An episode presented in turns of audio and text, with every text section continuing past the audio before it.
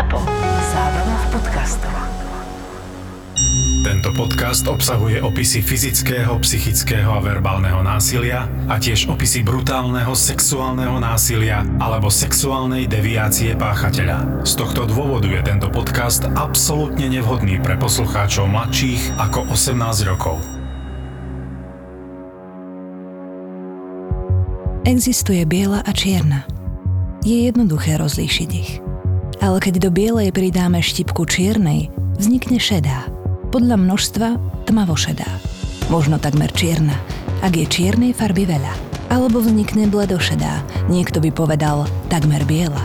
To vtedy, ak sme pridali naozaj len tú štipku čiernej do bielej farby.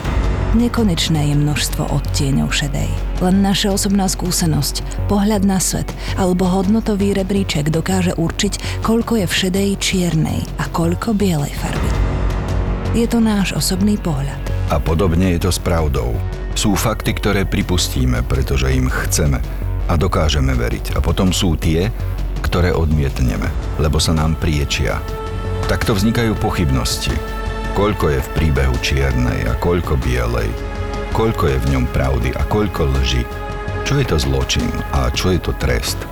Taký je aj tento príbeh.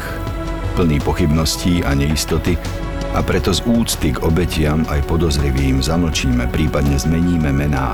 Nie sú až také podstatné. Podstatný je príbeh, pretože ten sa naozaj stal.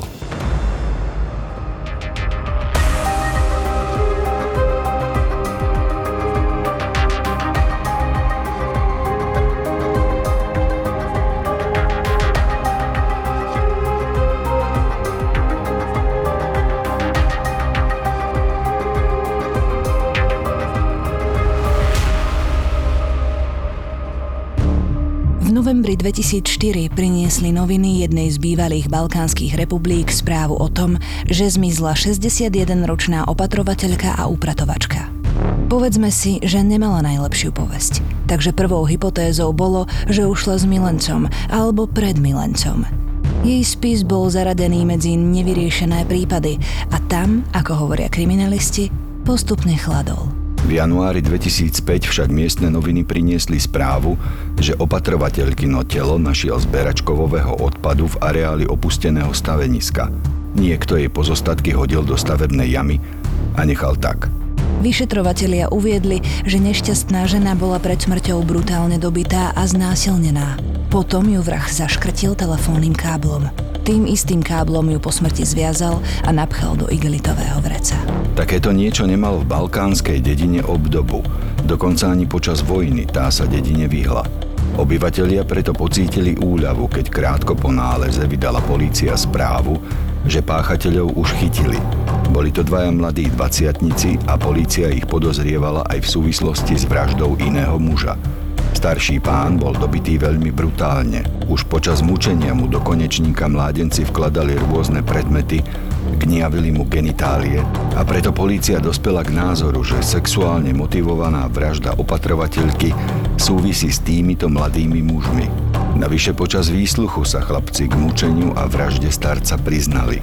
A hoci odmietli znásilnenie a vraždu 60-ročnej opatrovateľky, priznanie k vražde starého muža stačilo na to, aby dostali do životie. V novinách vyvolal tento príbeh silnú odozvu. Známy a rešpektovaný novinár podrobne opísal motívy aj spôsob vraždy starého muža. Spojil páchateľov aj s vraždou opatrovateľky. Napriek tomu sa nevyhol pochybnostiam a nejasnostiam, ktoré v prípade vraždy staršej ženy nesedeli. Predovšetkým komentoval fakt, že na tele ženy sa našli stopy po semene, ale DNA z neho sa nezhodovala ani s jedným z odsúdených páchateľov. Už v tomto článku vyjadril známy novinár vážne pochybnosti.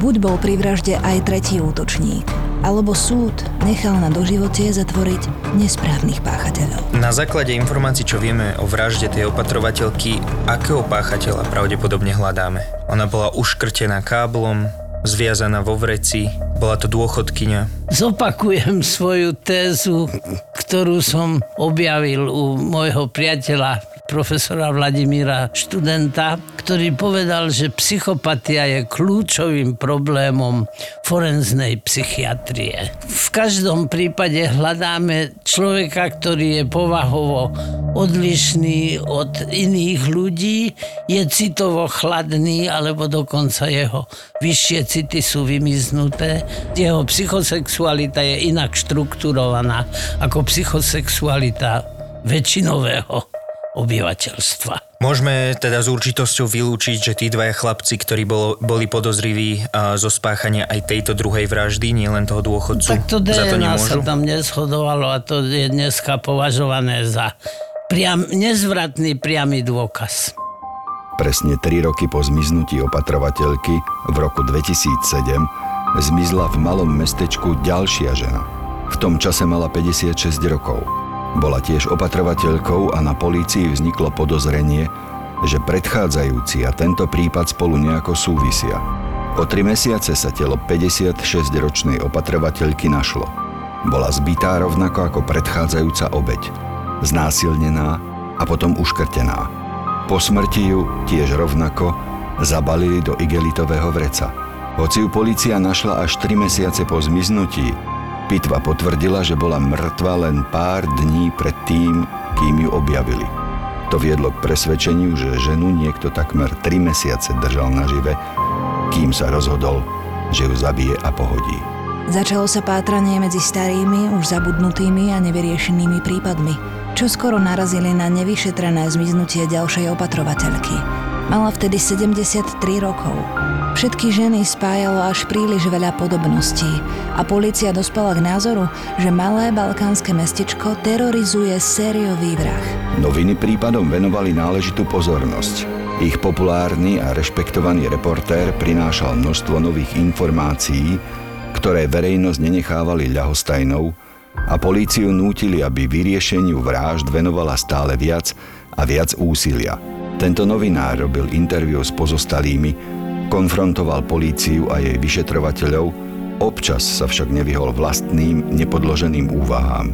Siahol aj ku konšpiráciám. Hoci polícia nemala žiadne konkrétne výsledky vyšetrovania, zrejme pre upokojenie situácie napísal v jednom zo svojich článkov vetu. Polícia síce neuverejnila meno podozrivého, ale podľa našich zdrojov je vyšetrovanie na dobrej ceste k vyriešeniu prípadu. V tom čase to nebola pravda. Krátko po sérii pochvalných aj kritických článkov na adresu polície našli nedaleko miestneho futbalového ihriska na kope smetí ďalšie telo znásilnenej a uškrtenej ženy, ktorú vrah zviazal telefónnym káblom a zabalil do igelitového vreca. 65-ročná žena bola rovnako ako predchádzajúce obete ošetrovateľka. Pitva potvrdila množstvo vnútorných zranení, pomliaždeniny, 5 rebier žene zlomili a mala 13 zárezov na lepke. Obyvateľov mestečka zachvátila panika.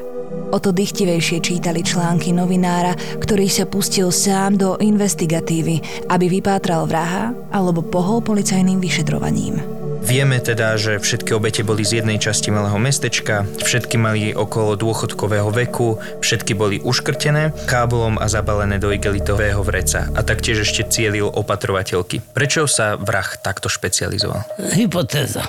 V jeho živote sa vyskytovala žena podobných charakteristík, ku ktorej mal kontroverzný vzťah. Pretože tá sexuálna deviácia sa s najväčšou pravdepodobnosťou objavila až v čase, keď začal s týmito svojimi aktivitami. Tá prvá aktivita mohla byť len preto, že takýchto charakteristík ženu nenávidel do tej miery, že ju zabil. No a potom sa tam objavil sexuálny motív. Hovorím, to je hypotéza, to je teória, ktorá ovšem je podložená napríklad mojimi osobnými skúsenosťami. Mnoho desať rokov trvajúcimi. A z tvojich osobných skúseností, kto by mohla byť táto osoba, a, ktorá teda splňala tieto charakteristiky, no bola tým spúšťačom v jeho Mohol živote? to byť jej manžel, milenec, Mm, Myslím z jeho strany, že kto mohol byť to, čo splňalo tie charakteristiky, že podľa tejto osoby on teda e, sestra, milenka, matka, manželka. Blízka osoba. A ako hodnotíš ten modus operandi, ktorým vlastne vraždil? Uškrtené boli uh, pravdepodobne aj nejaké sexuálne násilie, keďže všetky boli uh, zneužité No, tá, pred tá smrťou. prvá vražda, tá bola, tak to bol násilný čin, pri ktorom sa obec pravdepodobnosťou blížiacou sa istote bránila a tento spôsob v ňom vzbudil, použijeme klasický príklad kľúča a zámku. Zrazu sa objavilo, že toto do jeho psychosexuálnej štruktúry zapadlo. On tam jednu tú obeď pravdepodobne držal nejaký čas, možno aj mesiac, možno aj trošku viacej uh, u seba. Nevymýka sa to tejto teórii, ktorú som tu vyslovil. Ešte raz zdôrazňujem, ten jeho vzťah voči žene takýchto charakteristík bol kontroverzný. Bezradná polícia sa pokúsila a aj vytvorila aspoň profil predpokladaného páchateľa.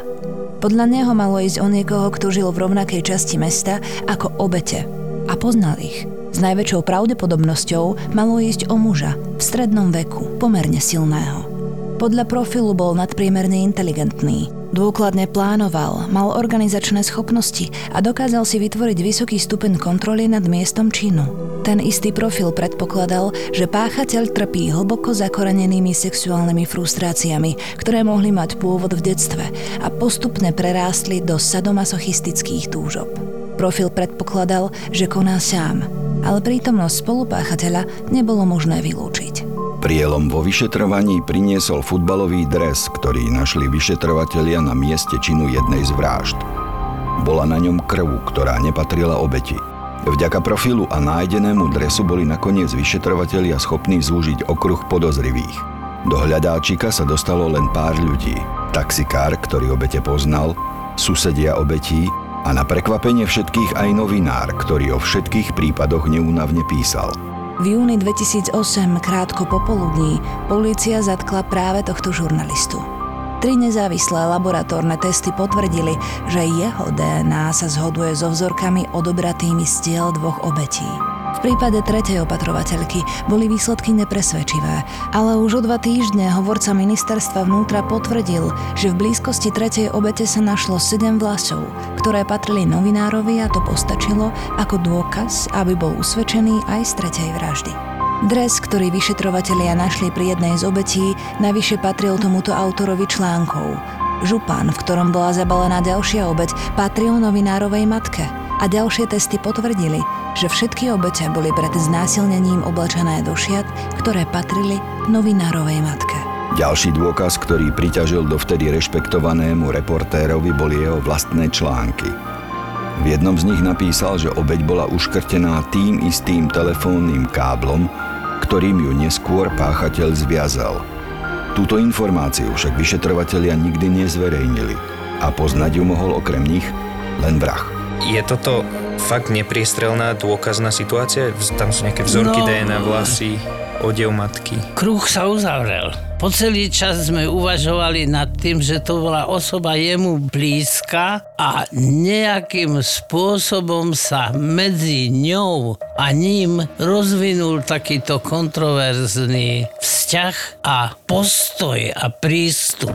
Prečo to bolo tak, tak z toho, čo doposiaľ vieme, nie je jasné. Dalo by sa povedať, že tie nepriame dôkazy už tvoria nepriestrelný reťazec a potom nemožno hovoriť len o nepriamých dôkazoch, pretože tie vlasy a DNA, to už sú v súčasnosti je to považované za priamy dôkaz, pretože nenašlo sa ešte, aby niektorí dvaja ľudia na svete mali úplne shodné DNA. Čo to oblečenie tej matky? Prečo boli obete do toho oblečené? Pretože on v každej tej obeti zabil svoju matku. Čiže možno tam predpokladať, že tento žurnalista mal zlý vzťah s matkou. Kontroverzný. V ďalšej časti príbehu sa objaví niečo, čo by nám bližšie objasnilo ten jeho vzťah, prístup a postoj voči tejto osobe. Na to, aby ste mohli počúvať každý týždeň nový príbeh vražedného psyché, potrebujeme partnerov podcastu, ktorí to umožnia.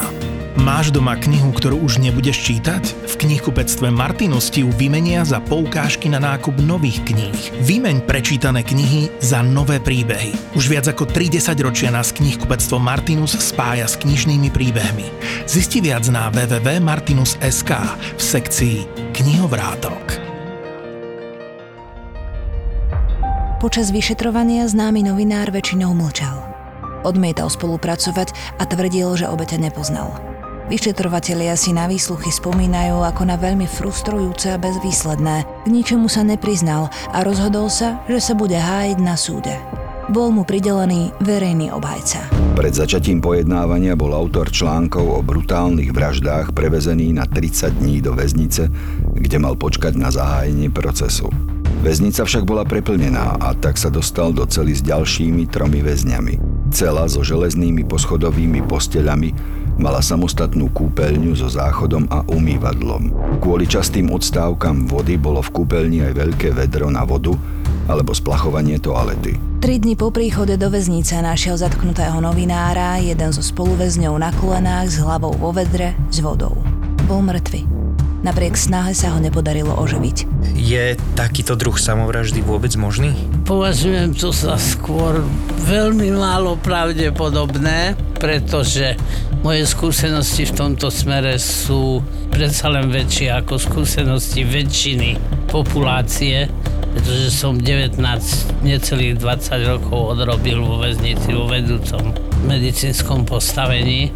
Tie možnosti na spáchanie samovraždy napriek všetkým veľmi prísnym a drastickým opatreniam sú predsa len možné úplne iným spôsobom. Toto je tak málo pravdepodobné, že by sme to mohli skoro vylúčiť. A čo myslíš, že sa tam stalo? Prahovia sú najrešpektovanejší väzni, ale takéto vraždy, akých sa on mal dopustiť a s pravdepodobnosťou blížiacou sa istote sa aj dopustil, sú väzňami oceňované veľmi na nízkom stupienku toho rebríčka a mohli ho z nenávisti a takého odporu a hnusu tí väzni, pretože oni majú predsa len inú morálku než väčšinové obyvateľstvo, tak ho mohli zabiť a mohlo to byť aj cieľavedomé konanie z oblasti mimo väznicu. Niekto mal záujem na tom, aby tento človek bol umlčaný. Ďalšia verzia je, že môže ísť o obeď mučenia kvázi toho tzv. waterboardingu. Áno, a pritom náhodne bol usmrtený. Áno. Áno. Tým, že sa Áno, ho snažili áno, áno, vyšetrovatelia áno, áno, napríklad Áno, túto zlomiť. možnosť samozrejme nemôžeme vylúčiť. Pitva ukázala, že novinár zomrel na utopenie. Plúca mal plné vody. Na tele nemal žiadne obranné zranenia, ktoré by potvrdili hypotézu, že ho zabili spoluväzni alebo dozorcovia. Média aj verejnosť začala po smrti novinára totiž okamžite uvažovať o tom, že jeho smrť bola pomstou polície a celej justície za to, ako kriticky písal o vyšetrovaní. Tieto úvahy vyvrátil až list na rozlúčku, ktorý našli pod jeho vankúšom na posteli. V liste napísal, že vraždy nespáchal a že je hrdý na svoju rodinu. Úmysel spáchať samovraždu v ňom však potvrdil. Ku jakej verzii sa prikláňaš ty? Čo sa stalo v tej cele? Ja si skôr myslím, že keď ho, keď ho tí traja väzni nemali radi a chceli mu ublížiť, či už ho chceli zabiť, alebo mu len ublížiť, tak tie obranné poranenia tam ani nemuseli nastať, pretože predsa len traja kriminálnici tohto človeka, ktorý prvýkrát v živote sa dostal do kriminálu. On nemal proti ním nejakú veľkú šancu sa brániť. Možno sa vôbec ani nebol schopný brániť. Toto by som považoval za najpravdepodobnejšie. Je to zvláštne, ale že? Niečo tam nesedí. Sme na veľmi tenkom ľade. No, nevieme tu vysloviť konzistentnú teóriu, že takto sa to stalo s najväčšou pravdepodobnosťou. Mohlo sa to stať všelijako. Viac o živote novinára vyšlo najavo až po jeho smrti. Otec bol veterán z druhej svetovej vojny, ktorý sa obesil. Vzťah s matkou nebol dobrý, bola veľmi prísna a rovnako ako obete vražd bola opatrovateľkou. Zrejme nechtiac sa po smrti manžela predávkovala liekmi a zomrela. Jej smrť vyhodnotili ako samovraždu. Obvinený novinár mal však veľmi dobrý vzťah s manželkou. Spoznali sa pri recitovaní poézie. So svojím otcom a bratom mala ťažkú autonehodu.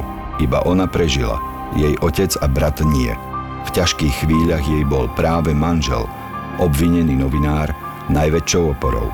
Po ťažko vysvetliteľnej samovražde reportéra vo vedre s vodou sa rozvinula široká diskusia. Zistilo sa, že vo vyšetrovaní je niekoľko vážnych dier.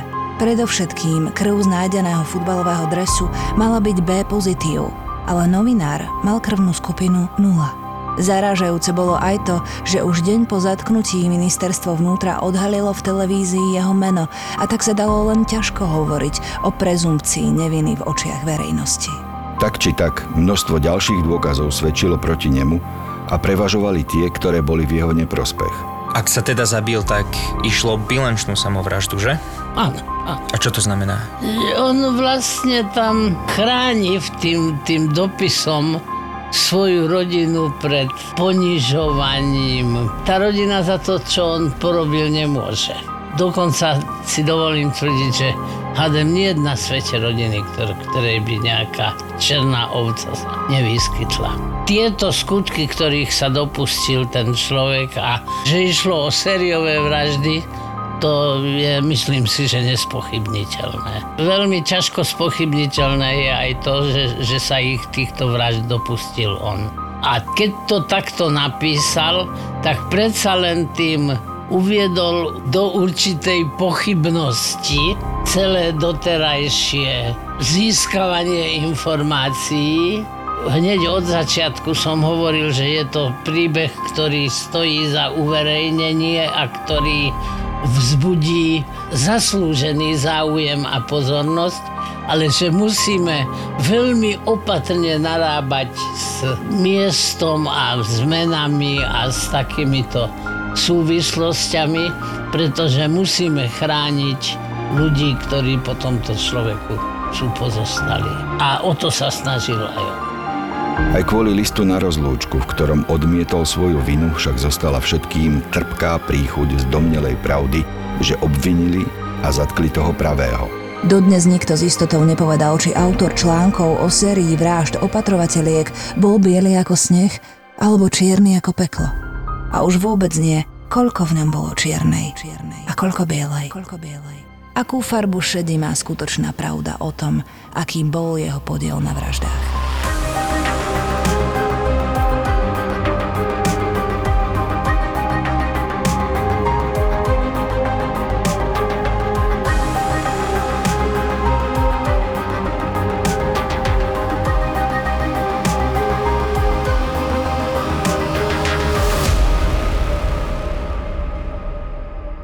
Objavte exkluzívne francúzske sirupy do kávy, limonády, miešaných drinkov, smoothies, ľadových čajov a dezertov.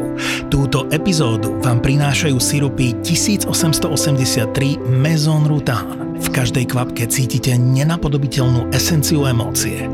Sirupy 1883 Maison Rutan sú vyvinuté s veľkým dôrazom na autenticitu chute. Ponúknite svojim hostom ten najvyšší štandard. Sirupy 1883 Maison Routan kúpite v e-shope na atea.sk. Zapo. Zábrná v podcastovách.